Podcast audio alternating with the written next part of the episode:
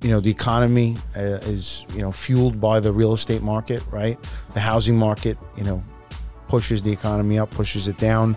Owners are going to have to make that decision based on what happens with the tightening standards during the during the new refinance applications that are going to come through. Uh, you, you're going to continue to see people leave leave cities especially now that there's a more commonality of people working from home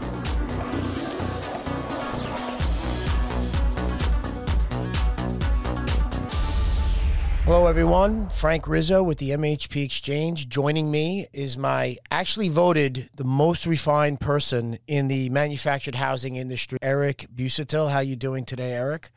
Great, Frank. What we're going to do, we're coming to the end of the year, and we're looking at our top five predictions for the real estate market in 2024.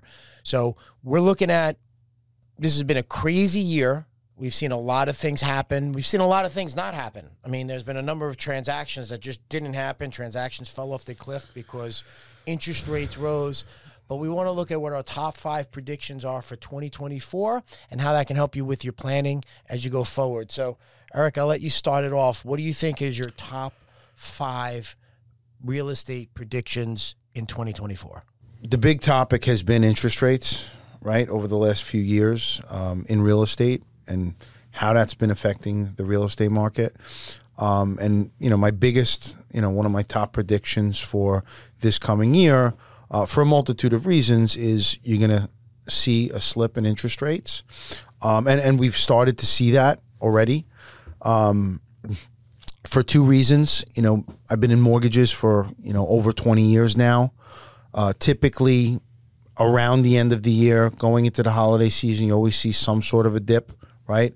Uh, more importantly, um, and and why I see the rates continue to come down is also historically is uh, election season, right? So, um, you know, the economy uh, is you know fueled by the real estate market, right? The housing market, you know, pushes the economy up, pushes it down. Uh, it's been somewhat stagnant for the last year, year and a half due to interest rates. Um, and going into election season, to stir the economy. Um, you, you're going to see these rates, you know, continue to dip a little bit. Um, you know, just to kind of give you an idea of where I predict those interest rates to kind of s- stick around. I, th- I, think you're going to probably see them uh, bottom out in the mid sixes, mid to high sixes. So that's that's an interesting point because my top thing that you're going to top issue for 2024 is inflation. So I I do not think that inflation has been has been under control. I think inflation is still out there. It's not as bad as might have been, you know, 18 months ago, but pricing across the board for a number has an issue for for, you know, consumers straight across the board. And the the interesting fact is if they continue to cut interest rates, I think inflation rears its head as bad as it was 24 months 24 months ago which will affect affordability. So if they go the opposite way and continue to fight inflation which you know, by raising interest rates which you're right historically election years they don't do that. But if they can if they do that then interest rates may have to rise. So I think it's an interesting thing that you have interest rates. I have inflation as number one. I don't think that we've won the war on inflation yet. I think it's very evident. All you have to do is go to the supermarket, and I think that's creating pressure straight across the board. So interesting on number one's back and forth, kind of related, but a little different. What do you have for number two? Uh, number two for me, um, coming off interest rates, you're going to see a, a mini refi boom, right? And and I think applications are already up um, you know, if you, if, you know, and I know our main premise of topics is always commercial, um, but you're going to see the residential market and refi boom of the residential market uh, put some money back into people's pockets and allow them to continue to invest in commercial real estate and, and residential real estate. Um, but if if if you you purchased a home, a one to four family home, whether it was a primary or a four family, you know you had interest rates over the last year, year and a half in the high sevens to low eights for a certain period of time. And you know, if if if rates are in the high sixes, um, you know, a one percent interest rate decrease is you know a, a decent amount of uh, a decent amount of savings, and you're going to see people, you know, get out there and refinance. Um, I don't know. Much- another reason, another reason, Frank. Uh, realize, I mean, the cycle uh, for for most uh, homeowners or property owners is, you know, over the past you know ten years where we had this low interest rate environment. Is you buy a home, value of your home went up over the cor- course of a few years after buying a home or a property. You'd you know run up a lot of credit card debt, or you know you'd you know and you'd refinance at some point in time. And you know people haven't been refinancing, but they have continued to run up their credit card debt, and the equity has not come down, right? So- but now, now people are going to be willing, more willing to exchange uh, that low interest rate that they have on their homes to pay off some of their debt. Now that that interest rate is, but- you know, one to one and a quarter percent lower than it's been so for the last I think I think you're going to see more applications in. I don't know how much, and it will definitely increase the amount of refinances that there are currently. The challenge I have, I, I think bank lending standards is going to tighten up, and I think we've already started to see that. That's definitely happening so already. So I think while people are going to look to refinance, I think there's going to be they're going to find that it's a little it's a lot more difficult than it was. Know, three three or four years ago. I think com- on the commercial side of it, I think what's going to end up happening because you, they've initially seen a dip. There's 1.4 trillion dollars that needs to be refinanced in commercial uh, in commercial real estate. There, you're going to see a an influx of applications that happen now. The people who can get financing will. The people who can't are going to have to make a decision and pivot and probably have to have an exit on whatever asset they have, which is going to further depress commercial real estate prices going into 2024. So I think it's going to open up uh, opportunity, uh, an avenue of opportunity for opportuni- uh, opportunistic investors, and I think owners are going to have to make that decision based on what happens with the tightening standards during the during the new refinance applications that are going to come through. Frank, on the commercial front, uh, we have upwards of a trillion dollars in term loans coming due over the next, you know, few years, and you're going to see uh, values come down, uh, in my opinion, because you know if if you purchased commercial real estate over the last you know five to seven years, because interest rates were so low, people took max leverage, right?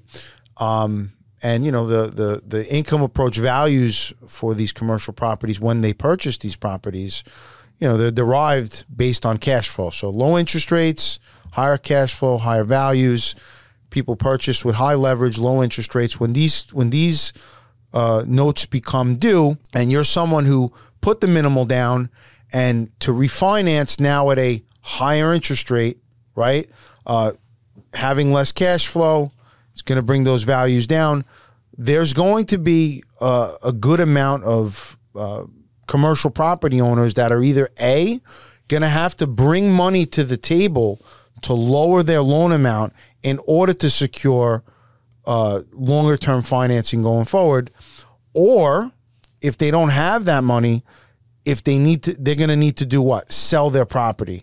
And the problem that they have on refinancing is going to be the same problem that the new potential buyers are going to have to buy that property. So if they want to get rid of that property and they don't have the money to bring that val- bring that loan amount down, they're going to have to sell at a lower price. So you're going to see lower prices across the board um, in on the commercial front. So we agree on that. That's great. Finally, Finally, we Some- agree on something. kind of, not exactly, but almost. Almost. Number three. That was number three, Frank. That was number two. No, number don't two, even agree what number Number we two was a mini refi boon. Number three was decreased prices in commercial. So for uh, so my my my third. I, Once again, I'm right. no, you're well. That was your number three. Wasn't my number three. Okay. So I I do believe that we're going to see while we see a you know affordability being an issue still because of inflation and that is going to lead to in certain markets in certain bigger markets I think a compression of rental value uh, of rental amounts. I think you're going to see because there's there was such an oversupply in multifamily that was built over the last few years. Not every apartment is a two thousand dollar two bedroom apartment. Not every market can support that. I think you're going to see some multifamily rents compress. I think that is going to lead to better values. People are going to find better values in secondary and tertiary markets. so I think you have to be. I think you have to be cautious if you're going into a you know you're going into an investment. You're looking at an area or you're looking at a property. If that property seen had seen double digit rent growth for two, three, four years in a row, I think you've got to look at those rent prices stabilizing and maybe even contracting a little bit, and you, better have that in your underwriting model. Um, I think that's super important. That's a great point, Frank. Uh, my number four, you're going to see continued migration of uh, individuals out out of big cities, right? Um, I think you're going to see a lot of that in real estate, and I think um, you know my my last two is is one to speak a little bit more about residential. Um, you're you're you know I mean we've we've seen people migrating out of these big cities for the last few years. You know, started with COVID. Um, you know, people wanted to get out of the big cities, but but now it just the prices of these homes uh, in these big cities, and you know for other reasons as well in these big cities, uh, you, you're going to continue to see people leave leave cities, especially now that there's a more commonality of people working from home. You know, why am I going to stay in this big city? They're gonna they're gonna go to they're gonna go to uh, other markets. I think that now you agreed with me when I said secondary and tertiary markets will outperform, but that's okay. You can agree with me every once in a while. Um, I I happen to think because of that, what you see in in certain locations, you have vacant retail because retail has definitely changed over the last few years because of e-commerce and people buying more comfortable buying, um, not going into the store, right? And they're buying more online, and vacant office space. To to your earlier point, so you have you have an affordability issue which is driven by lack of inventory, and you have vacant retail and office space, and you're going to see, or you're going to start to see a lot of that space being repurposed for different models, different hybrid models, or repurposed into into housing. And we've already seen some municipalities kind of move forward with that with, with a push to convert office space to housing, to convert you know old malls that have been left dormant and vacant to some mixed use hybrid model. I think that's going to be something that's going to pick up a little bit of steam in 2024 and something to be pay attention to because it that's going to change complexity. It's going to add inventory in areas where there might not be inventory, which will further maybe help prices come down a little bit on the on the rental front. And there'll be kind of a reimagining of some of these vacant buildings that we have across the landscape. My final is you're going to see continued growth in investments uh, outside of big cities, right? Um, the cash flow uh, the numbers really, you know, we're from New York. You know, when you're from New York, you have family, you own real estate in New York somehow, some way by accident. Um, and you know, we've been traveling, you know, throughout the southeast for the last, you know, coming up on ten years, and we've we've seen tremendous growth in these markets, um, particularly because you know, obviously, just the numbers make a lot more sense out of these sure. big cities, and I think you're going to continue to see that. I think you know it's it's more apparent to the individual now. And, you know, people didn't want to invest uh, from a distance, but I think, you know, in being in these bigger cities, it's hard to make the numbers make work unless you have a ton of money already and you want to park it somewhere. It's very difficult to make numbers work, especially now because of these higher interest rates. It's, it's even more hard. It's even harder to make these numbers work. And I think, you know, people are, um, people feel a little bit better about having to travel for their investments as well. Sure. And and one thing that I think we haven't really discussed too much, but something that I think everybody should be made aware of.